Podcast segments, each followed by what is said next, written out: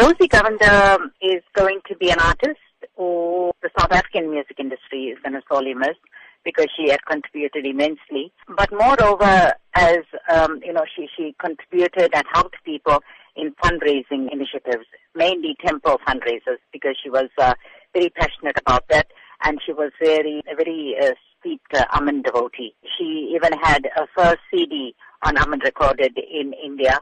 Two things that stand up stand out for me about Rosy. First was a devotion to uh, a work, art form, and a commitment and contribution to all the temple fundraisers. And secondly, she was passionate about uh, passing this art form to younger to the younger generation. She always nurtured and uh, mentored uh, youngsters in this field. In terms of her work in the music industry specifically and the CDs that you say she recorded, what will you say she'll be remembered for the most?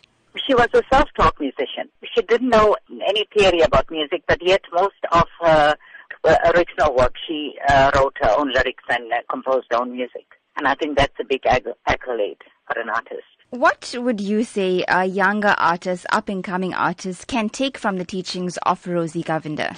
Humility, passion, and commitment to the art form. To see it as a divine art form. She, she also came from the magazine Barracks, and that was the area, area that abounded with the arts and culture. And she was a product of that uh, community. We also grew up in the same neighborhood in Chatsworth.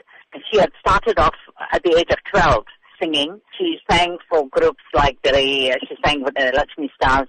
She sang uh, for Prema Entertainers, National Entertainers, and Padma Entertainers. She also accompanied a lot of our current days, like our very own Sekhar Naidu, uh, Richard Naicker, Ashley Christian. Uh, very versatile someone.